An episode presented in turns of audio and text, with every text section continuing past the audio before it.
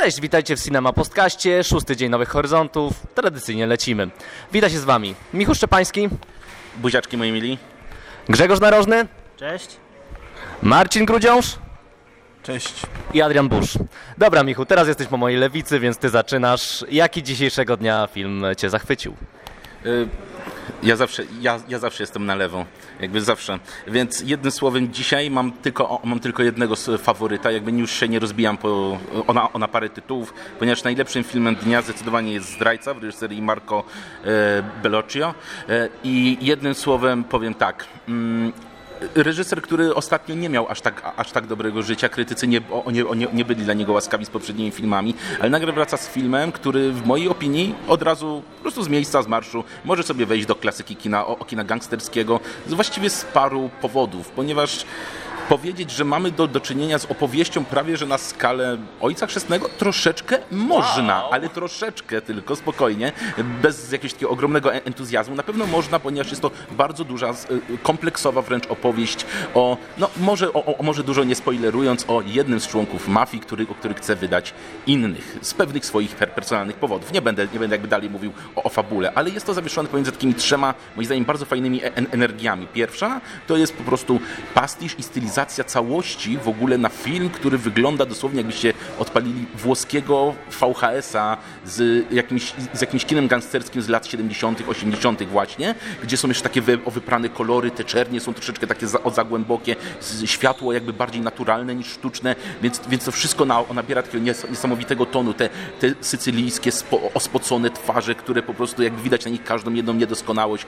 Piękna rzecz, ale zarazem to się miesza z taką narracją postmodernistyczną, gdzie na, napisy, cyferki, jakby fakty wchodzą nam po prostu na, na ekran i widzimy jakieś takie szaleństwo, które nie mógłby sobie uprawiać gdzieś pewnie Guy, o Guy Ritchie w jakichś swoich dobrych latach, ale też jest to w pewien sposób po, po, poskromione, a z trzeciej strony jest to ta opowieść, którą właśnie najbardziej bym porównał do Ojca Chrzestnego, to jest opowieść o, o swego rodzaju rodzinie, o godności, o pewnych zasadach, które istnieją w świecie przestępczym i o tym, i o tym, że tak naprawdę bohaterstwo tutaj jest w pewnym, w pewnym sensie jakby takie zachwiane, skażone, bo, bo, to, bo to, co robi główny, bo, główny bohater dla jednych jest zdradą, dla innych jest, dla innych jest bo- bohaterstwem, dla niego jeszcze jest czymś innym, a on też jest zawieszony pomiędzy wie- wieloma, wieloma namiętnościami i to wzrusza. I to, I to też angażuje, a trwa dwie i pół godziny, więc myślę, że jest to naprawdę, naprawdę dobry seans i jeżeli ktoś tylko lubi kino gangsterskie, koniecznie musi zobaczyć, bo też jest to pewien ewenement, bo jest tu tak dużo dramatu, powiedzmy dramatu w, cu- w, cu- w cudzysłowie e, sądowego, że chyba w kinie gangsterskim nie widziałem jeszcze takiego typu filmu, więc jednym słowem naprawdę mamy to, co, o, o to, co lubiliśmy w przeszłości i jakieś nowości, więc wszystko, cały zestaw. Wow. Dobra. Grzesiek? No ja dzisiaj widziałem mniej filmów ogólnie, więc nie będę specjalnie nic polecał, ale e, trafiłem na jedną perełkę, k- która nie mogę sklasyfikować, której nie mogę sklasyfikować jako dobrą, e, ale jest dla mnie definicją e, tym, czym powinno w moim mniemaniu być nocne szaleństwo w końcu, bo dotychczas filmy e, z tej sekcji w tym roku jakoś nie pasowały mi tematycznie i były szalone zbyt tak, takie na tyle, na ile powinny. Były dość zachowawcze jednak lub zbyt na poważnie. Jeśli, jeśli, a jeśli chcecie obejrzeć film, do którego można spokojnie otworzyć piwo, to myślę, że Anita Szwedzka Nimfetka będzie takim filmem. E, Chociaż też mam tutaj pewien problem, bo nie wiem na ile ten film jest świadomie zły, na ile on jest kampowy, e, a na, a na ile próbował udawać jakiś dramat psychologiczny, bo jeśli to drugie, no to jest to jednak porażka na całej linii. Mm, Podczas, przed seansem e, zaproszono e, aktorkę odgrywającą główną rolę, panią Christine Lindberg. I ona mówiła, że ten film podczas premiery w latach 70. został zmiażdżony przez krytykę, więc, więc może próbował rzeczywiście silić się na, na e, jakieś kino psychologiczne.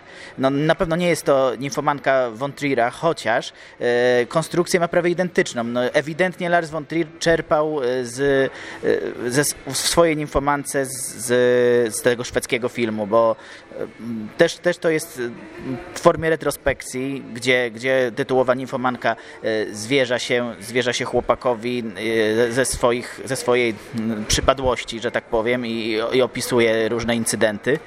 Y, Także, także konstrukcja jest pod, identyczna, a y, tego chłopaka gra praktycznie debiutujący, czy może y, początkujący Stellan Skarsgård, czyli gra identycznego bohatera właściwie jak, jak u co jest, co jest szalenie ciekawe. Więc Mm, ogólnie, jeśli dialogi w tym filmie są tak złe, że, że są bardzo, bardzo zabawne. No, właściwie jak w filmie porno.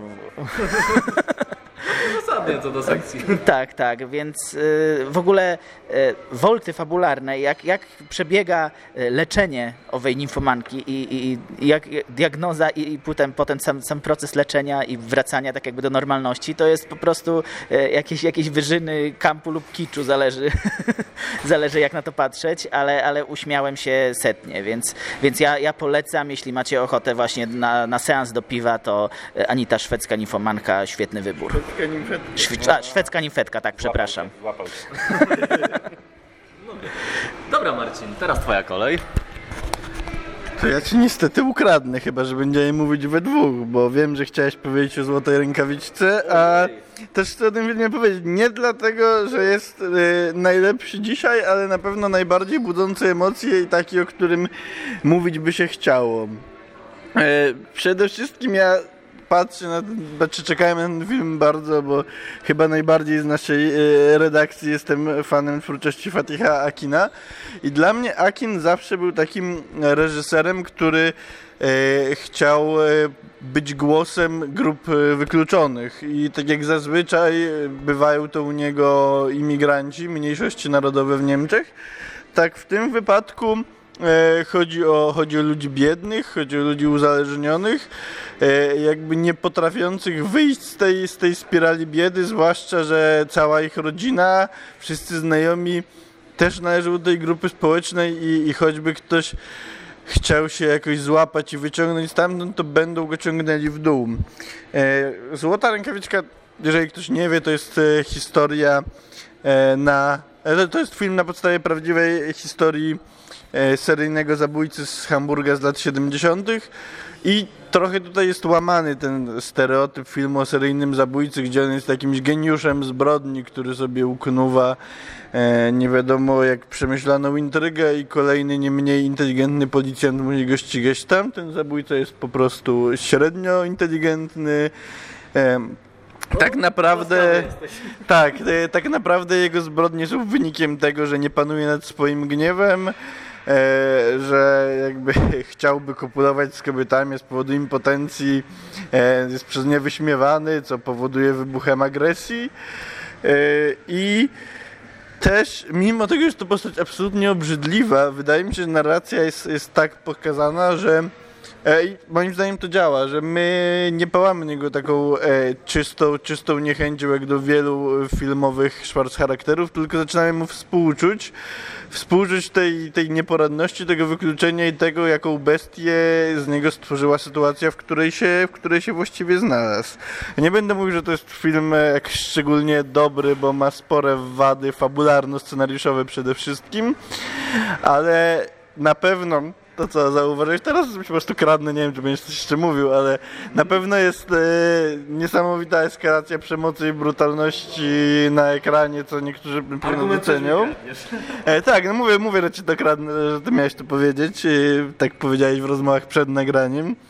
E, Poza tym jest moim zdaniem absolutnie wybitna scenografia, kostiumy i mamy pełno tego brudu, mamy po prostu wchodząc tam e, czujemy praktycznie wchodząc do mieszkania ten smród, o którym mówią bohaterowie, bo tam się pojawia wątek, że, że w mieszkaniu śmierdzi, no nie będę, nie będę spoilerował dlaczego, ale on się pojawia. I jest to niesamowicie plastyczny, plastyczny obraz i po prostu kontrowersyjny i taki, o którym można rozmawiać godzinami, mam wrażenie, czego już mieliśmy e, próbkę po wyjściu z sali, czego ja, ja, ja teraz próbkę daję w tym podcaście. Dobra.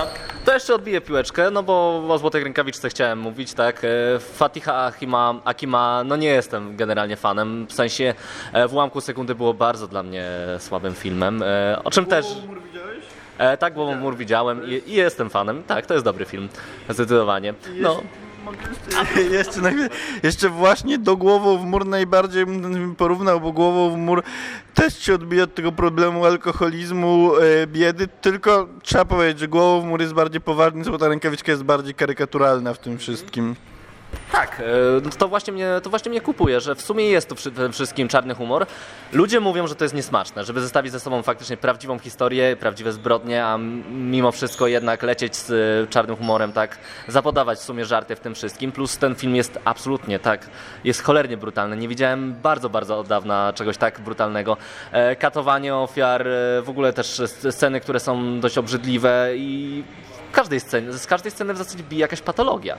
Więc e, wszyscy sadyści, tak, wszyscy fani gore, e, horroru i tak dalej powinni akurat zaopatrzyć się w ten tytuł.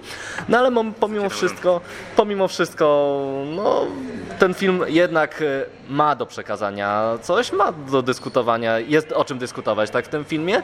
Mimo, że kilka wątków bym obciął, mimo, że nie wszystko jest tutaj poukładane, mimo, że jest kilka uproszczeń, no to jestem zdziwiony, że w Berlinie tak zimno przyjęto ten film.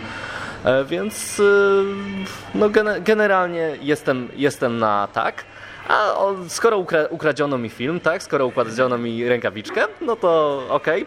E, Opowiem wam w takim razie o innym filmie, który nie zachwycił mnie może, bo dzisiaj nie widziałem żadnego filmu, który byłby zachwytem, tak szczerze wam powiem. Nie widziałem dzisiaj do dobrego filmu, widziałem same niezłe filmy i chcę wspomnieć o filmie Dzieci Umarłych, który jest w konkursie głównym e, Nowych Horyzontów. Jest to, uwaga, e, film niemy, który ma stylówę lat, zombie movie z lat 60. Jest zwariowaną komedią, e, którą nie wiem, porównałem w pierwszej chwili ten humor do Leslie Nielsena na Gabroń, coś w tym stylu. Takie, takie ma, będziemy mieli puenty w tym wszystkim. E, no. A między tym oczywiście mamy komentarz polityczny Austrii, no bo jeszcze jak już, jak już mamy taką składankę, to czemu, e, czemu by nie. E, ja kupuję absolutnie humor tego filmu, ponieważ to jak działa film niemy w, e, kino nieme w tym filmie, funkcjonuje tak jak ja w ogóle rzucam żarty na, żarty na Messengerze, w ogóle jak ja rzucam żarty, e, że ja oczekuję chwilę zanim jest puenta i tutaj też e, albo po prostu stawiam trzy kropki, czekam aż ktoś przeczyta i wtedy dopiero puentuję to albo odbijam w inną stronę. Tutaj też to działa, że zanim pojawi się plansza jak w filmie niemym, e, to aranżuje się jakąś absurdalną sytuację i dopiero ta plansza jest puentą dowcipu. I w zasadzie każda, każde pojawienie się planszy no, jest jakimś żartem. E, I Szczerze mówiąc, nie ujmuje mnie komentarz polityczny w tym filmie. Niektórych nawet e, elementów komentarza politycznego nie rozumiem, ale humor, jaki pojawia się w tym filmie, jest autentycznie śmieszny. Po prostu jest zwariowany, szalony, no, nie jest zbyt inteligentny, nie jest zbyt poprawny. Mnie to, bawiło. Bardzo miło zobaczyć w ogóle na Nowych Horyzontach w konkursie tak rozrywkowy film. E, I mimo, że nawarstwienie głupot czasami jest nieznośne, to Samo, samo to, jak się sprzedaje żarty czasami, samo to, jak się aranżuje sytuację, sam surrealizm, który pojawi się w, ty, w scenach e, w tym filmie, jest okej. I chodzą plotki, że dzieci umarłych są jakieś, jacyś obrzydliwi, ostręczający. Nie, to nie jest złe, to rękawiczka, to jest absolutnie fajny film. Może nie do obiadku, tak w niedzielę z rodziną, ale generalnie, żeby się pośmiać na Nowych Horyzontach, odstresować się tak od, od tych filmów. E, no może wam, mam tylko przeszkodzić to, że jest e, bardzo, bardzo niepoprawny politycznie, no ale myślę, że na tym festiwalu akurat to nie będzie wasz problem. No, więc to są moje polecajki, to są nasze polecajki. Dzięki wielkie za wspólny podcast. No i trzymajcie się. Heja! Buziaczki. Cześć, dzięki. Pa, pa.